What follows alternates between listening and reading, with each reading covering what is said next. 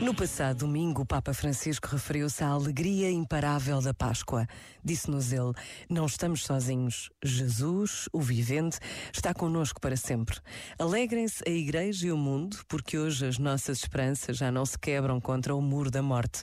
Mas o Senhor abriu-nos uma ponte para a vida. E como precisamos desta alegria, desta certeza de que não estamos sós. Por vezes, basta a pausa de um minuto para que a presença de Deus aconteça. Pensa nisto e boa noite. Este momento está disponível em podcast no site e na.